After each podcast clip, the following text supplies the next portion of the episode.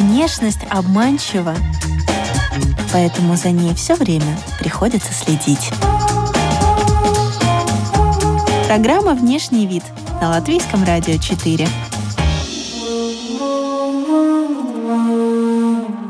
Памяти Кензо Такады. Вспоминаем легенду моды, человека, который шил свою первую одежду из остатков ткани, купленных на блошином рынке, а затем стал пророком новой моды. Он сделал просторную мешковатую одежду популярной на Западе, сочетал элементы кимоно, многослойность, множество ярких цветов и заимствований из других культур.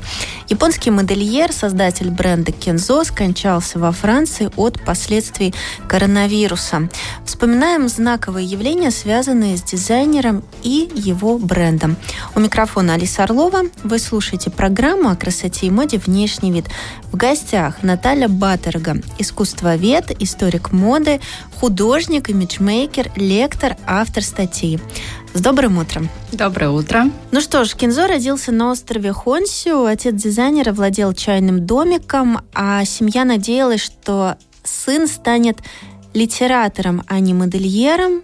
Но судьба распорядилась иначе, потому что, наверное, когда ты рождаешься гением, у тебя все равно определенные пути жизненные. И да, родители не одобряли его выбор заниматься модой. И все-таки он даже, по-моему, один семестр проучился на факультете английской литературы, но понял, что это абсолютно не его, и уехал в Токио. У него не было абсолютно денег никаких. Он устроился маляром, зарабатывал как мог. Прикупил себе небольшой домик на окраине Токио.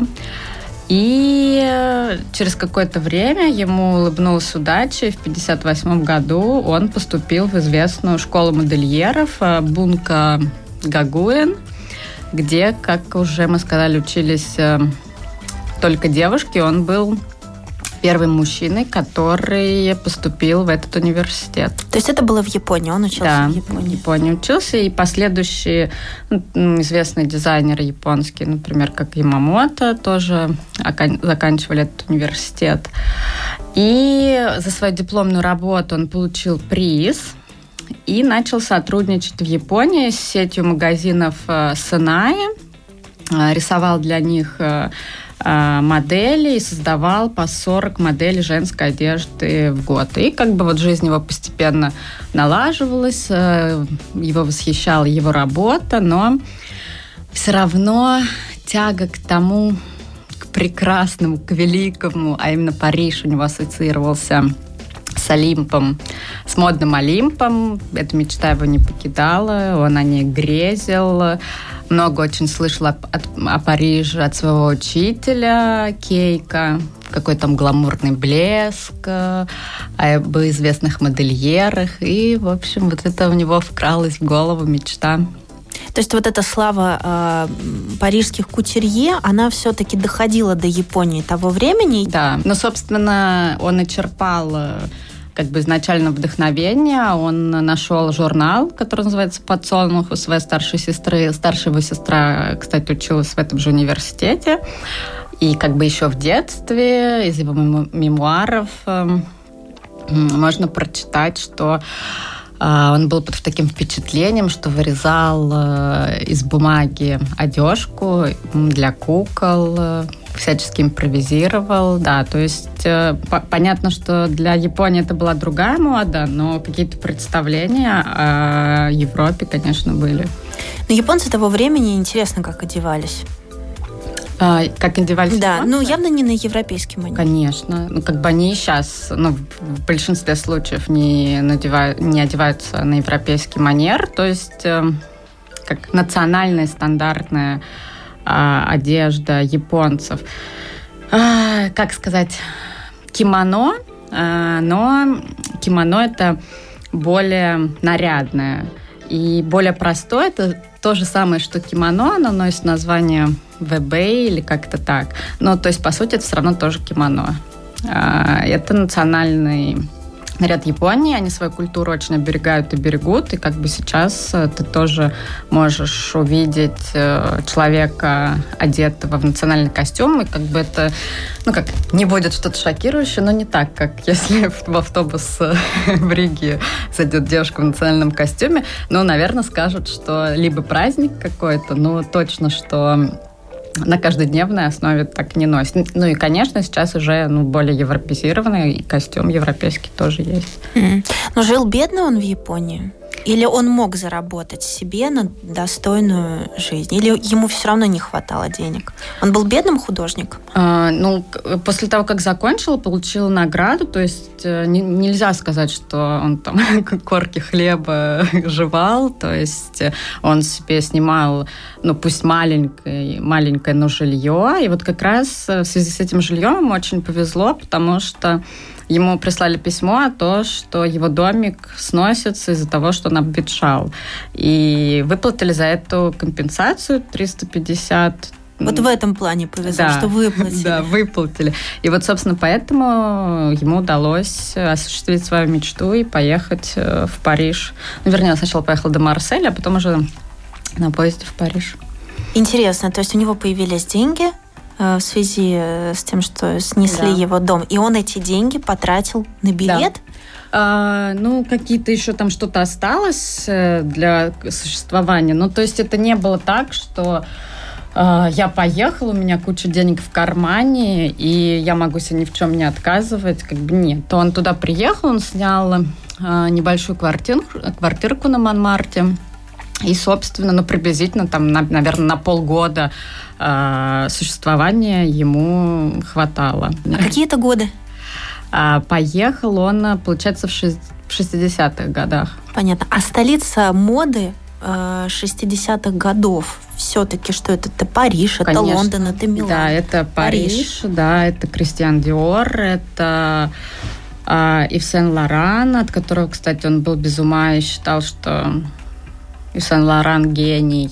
Это были титаны моды, и он понимал, что, наверное, соперничать с ними очень тяжело. Но однажды он рассказывает, что, идя по улице, он просто встретил девушку в скафандре, удивился, подумал, боже мой, это что-то новое, это что-то необычное. Конечно, это был модель Курежа. Вот. И про Курежа он тоже говорил, что это невероятно гениальный дизайнер. И вот, может быть, и вот это его как-то сподвигло подумать о том, что все равно мода может быть другая. То есть не такая, как привыкли все видеть титаны. Просто интересно, что он прошел уже через депрессию, потому что когда он приехал, и он понял, что нет ему места вот в этой высокой моде. И вот это был такой депрессивный, видимо, период. И тут было два варианта. Либо он из него выходит, как и случилось впоследствии, либо он бы уже все, застыл в этом своем состоянии, ушел бы на дно. Но он продолжил искать. И вот дальше как он ищет? И что он находит? Получается так, что вообще везде по-разному написано. В некоторых изданиях написано, что цитируют его, что когда он приехал в Париж, он разочаровался. Потому что в его представлениях город блеска гламура, а когда он туда приехал, было дождливо, сумрачно и вообще совершенно как-то по-другому.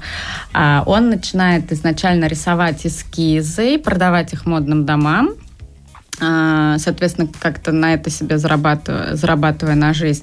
Вообще, если вот так говорить, его карьера, если сравнить относительно других дизайнеров, взлетела достаточно стремительно, потому что он прибывает в 65-м году, а в 69-м он уже открывает свой магазин Jungle Jap. 4 года для то дизайнера есть, это 4 мало? 4,5, но... Это быстро?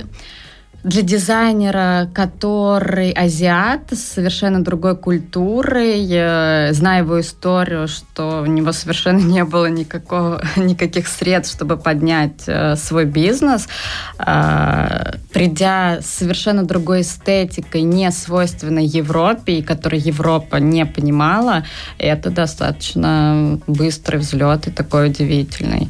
Притом еще не надо забывать, как на моду всегда влияет социально-политически-экономически, это же еще несмотря на то, что после Второй мировой прошло какой-то период времени, но это все равно война Японии с США, большие последствия в плане японской нации и как бы воспринимание азиатской культуры, несмотря на то, что прошло более 25 лет, оно все равно воспринимается как нечто чужеродное, агрессивное. И еще и поэтому очень было ему тяжело. А вот Jungle Jap, так назывался его первый магазин, Jungle Jap, но это как-то с иронией, да? Потому что дословный перевод... Японец из джунглей. Японец из джунглей. Японец в джунглях, как-то так. Немножечко ирония. А он... очень восхищался картинами Анри Руссо. Если мы вспомним полотна, то там все в джунглях. Плюс, я думаю, что на него все-таки очень повлияло его путешествие, потому что он отправился не на самолете в Марсель, а именно на лайнере. Это его учитель посоветовал. И пока он плыл, он как раз увидел очень множество культур, красок, потому что они везде причаливали, останавливались. У него была возможность это лицезреть. Плюс, все равно, как бы, если мы рассматриваем саму культуру Японии, она же тоже очень такая красочная. Они очень любят цвет, они очень любят природу, животных, все, что с этим связано. Поэтому, наверное, неудивительно, что он решил вот это все смешать и показать. Ну, то есть смешение культуры и на принадлежность. Как бы потом это и он покажет в 80-х годах, когда устроит свой последний прощальное дефиле, где будут собраны множество этнических костюмов. Собственно, он уже и премию получил. Не помню дословно, как премия называется, как вклад за космополитическую моду и что-то такое. На самом деле он говорил, что нет ничего проще мешать этнику, потому что она прекрасно сочетается, не знаю, Латинская Америка с русским костюмом. Он вот это мог все виртуозно смешивать. А что произошло, что фэшн-элита того времени вот так благосклонно отнеслась к иммигранту? Это его талант, это то, что он очень такой приятный, порядочный человек. Это просто вот совпадение такое, то есть просто мир был готов. Здесь несколько моментов. Вот, во-первых, как раз он был вдохновлен коллекцией Курежа и создал 30 моделей, 5 из которых приобрел Луи Ферро. Вот. И он их шил либо из японских тканей, либо он начал использовать хлопок. Для того времени хлопок вообще никто не использовал. Либо это были действительно старые ткани, за что он, конечно, вот это наше этичное потребление опередил на многие лет вперед. Вот, и он в одно время знакомится с владельцем престижной галереи «Вивье», и, собственно, тот предлагает ему работу в магазине. Это был магазин винтажной одежды. Ну, то есть что-то среднее между, не знаю, антикваром и секонд-хендом. Ну, вот что-то такое. Вот, и как раз там 14 апреля 1970 года состоялся первый его показ, на котором присутствовало 50 человек. И на самом деле первый показ не очень-то удачный прошел, потому что для европейского зрителя было вообще непонятно. Мы не будем забывать, что в 70-х годах в моде правило... такой гламур и сексуальность, это нечто все обтягивающее, сексуальное. Он предложил абсолютно другую моду, и он сделал крутое дефиле в плане того, что раньше дефиле устраивалось, модели просто ходят и стучат своими каблучками. Здесь была классная музыка. И... как перформанс. Да, да. И... то есть он ввел моду на перформанс. Да, кстати, да, это один из первых дизайнеров. И как бы резонанс был в том, что он показал совершенно другую одежду. Это был свободный крой, он не использовал выточек, пуговичек, никаких застежек. Плюс это буйство цвета. Но парижская публика на первом показе, ну, корректно скажем, засмеяла его. То есть они... Его не поняли, но не поняли консерваторы моды. А, например, студенческая... общество, да, студенческая прослойка, они, наоборот, его моду приняли на ура. Не будем забывать, что 70-е – это как раз движение хиппи, показывая в своих коллекциях цветы, вот эту невероятную колористику. Конечно, они были впечатлены. Да. Да. Ему еще принадлежит фраза, ну, наверное, эта фраза такая философия начала его творчества, вот этих коллекций: телу нужно пространство. Но можно ли сказать, что он тогда родоначальник оверсайза? Можно, да. Потому что определенная революция есть. Например, как, не знаю, Поль Пуаре, один из первых модельеров, освободил, про него говорят, что он освободил женщин от корсета, так про Кензо говорят, что это первый человек, который впустил в моду оверсайз одежду, свободную одежду, свободного кроя. Вот, и как бы после этого показа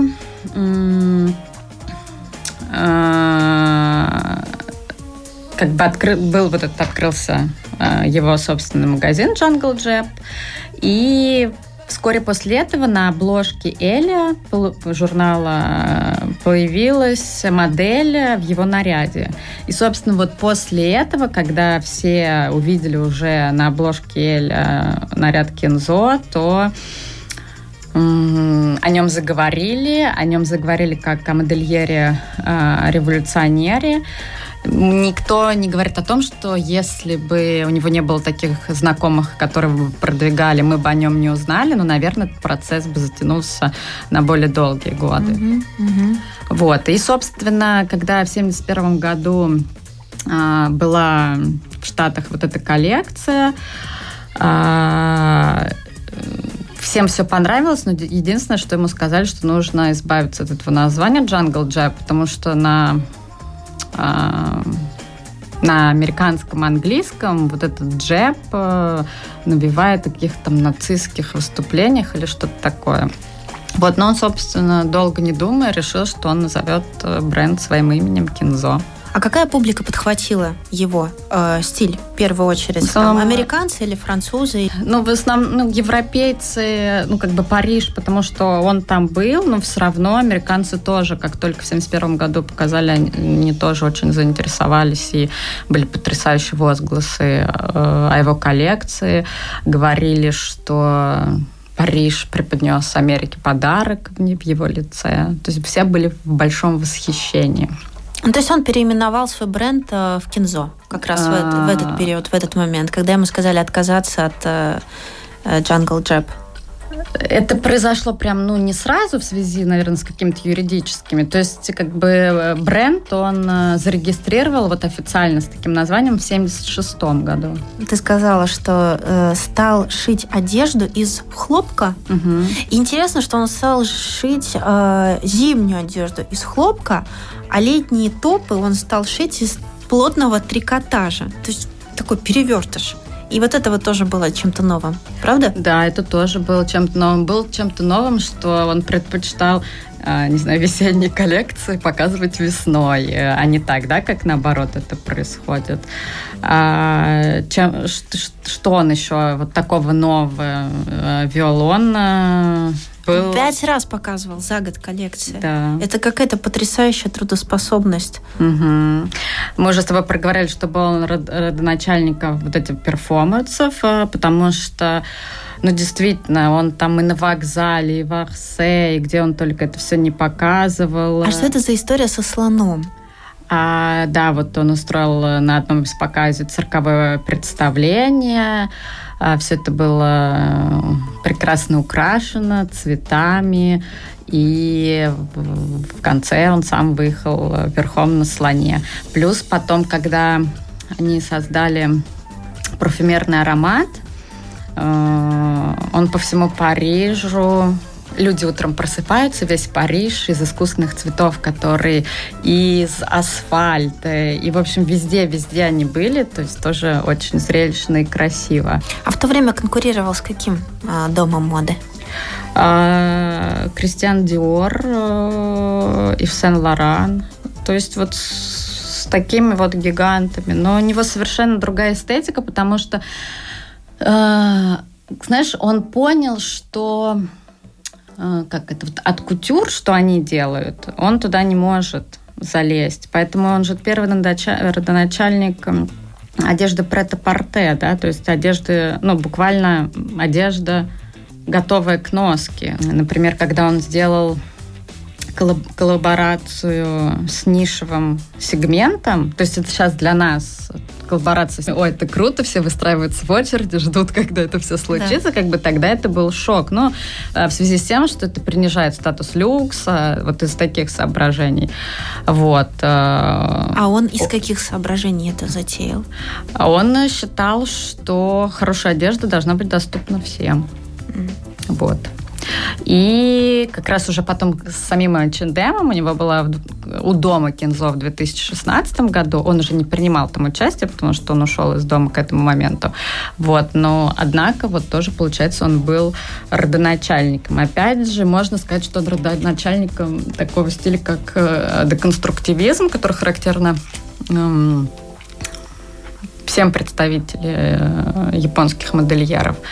Это все тоже не случайно и как бы тоже связаны с японской историей в плане того, что когда в конце Второй мировой войны была сброшена атомная бомба на Хиросиму и Нагасаки, до сих пор у всех, у художников, у самих жителей этой страны печаль, горе в связи вот с такой несправедливостью. И как бы поэтому и все искусство, и мода такая, ну, как будто разрывная, как будто что-то случилось. И вот как раз деконструктивизм, но тоже по сути это, да, когда у тебя одежда там кроится или вывертывается как-то.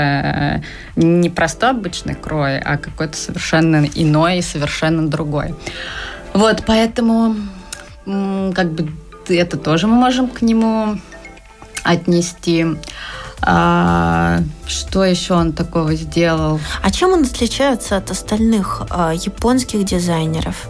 Это Ямамото, да? Да. Йоджи Ямамото, да? Это следующее уже поколение, да, японских дизайнеров? Или они ровесники? Нет, Ямамото помоложе, но они как бы друзья и, ну, знали друг друга. Кстати, благодаря Кензо как бы мир и узнал обо всех остальных, потому что до этого это очень было проблематично узнать японских дизайнеров в японской культуре.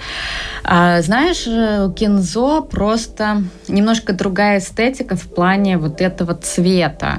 Потому что Ямамото, он все-таки такой консерватор.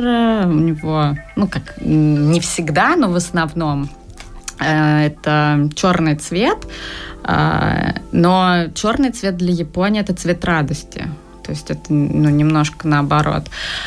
Плюс все равно, знаешь, все японские дизайнеры, они очень схожи по своей философии. Какая уникальность как бы искусства Японии, которое, например, переходит в костюм? Да? Это асимметричность, это лаконичность, простота, стремление к гармонии.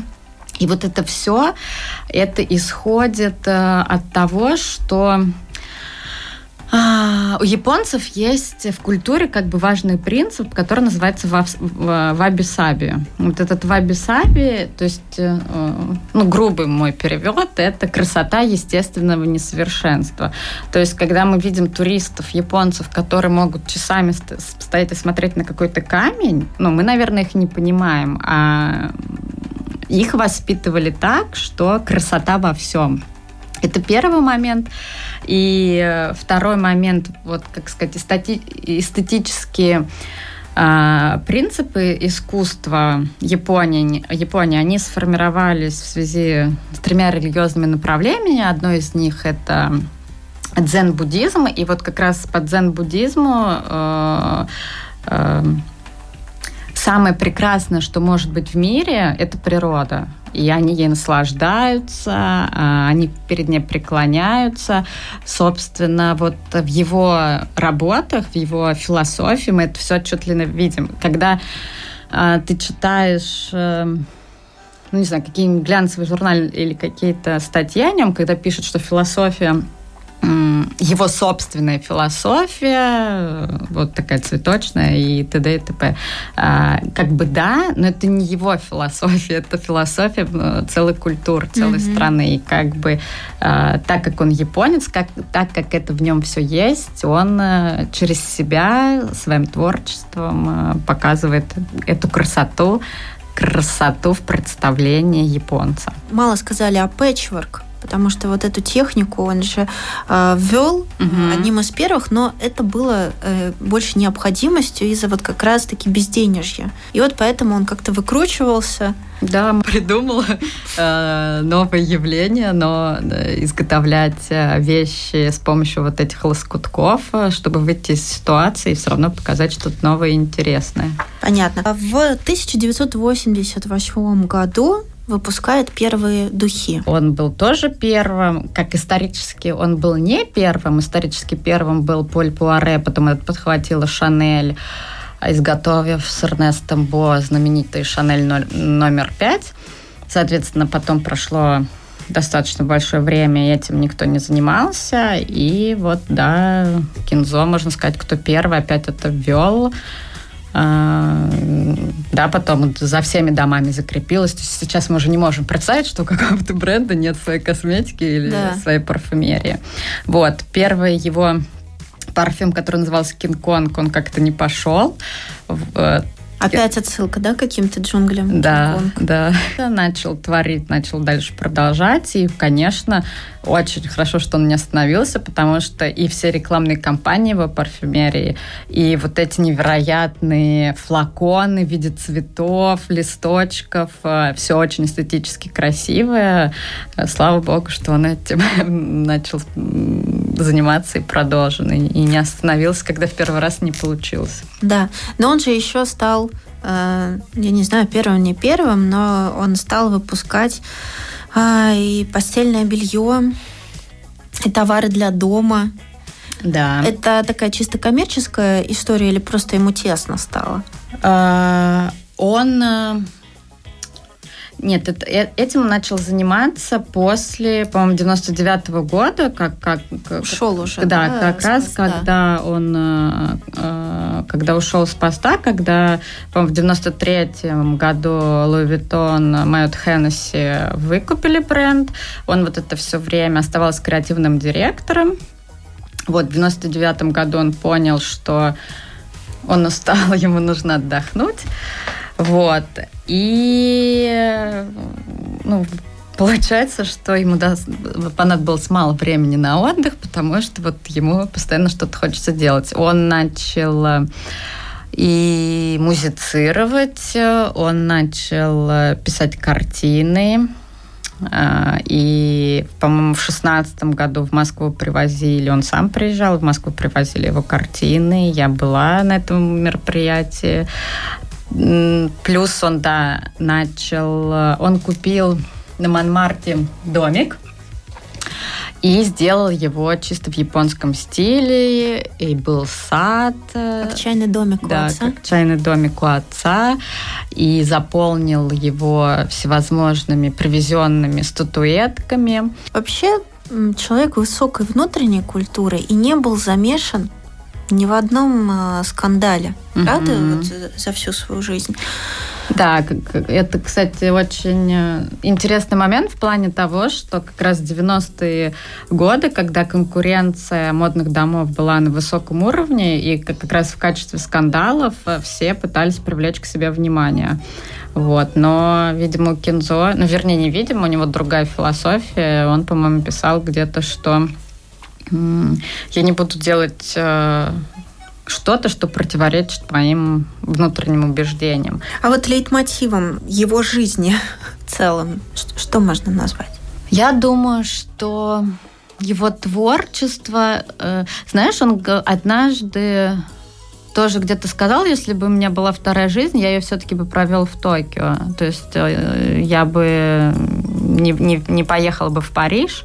Если бы он мог отыграть все и начать заново. Да.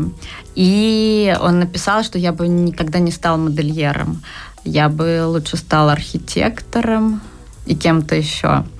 Ну, это было сказано, по-моему, где-то 2 года назад в каком-то большом интервью, и я думаю, что он так сказал, потому что мода, конечно, очень изменилась с того времени, как он начал творить, да, и какую мы ее знаем сейчас, ну, в плане коммерции, рекламы, продвижения, вот таких всяких вещей. И вот мне кажется, что на протяжении всего своего творчества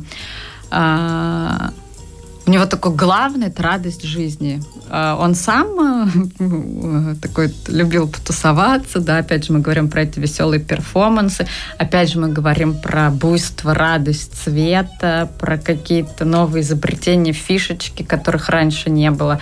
Поэтому, мне кажется, это такой человек, который все свое творчество радовался жизни, и благодаря этому у него вот получались такие вещи, какие мы видим. Безусловно. А вот так интересно, дизайнер, который потом начинает выпускать постельное белье, там какие-то тарелочки, наволочки и все вот это вот, да.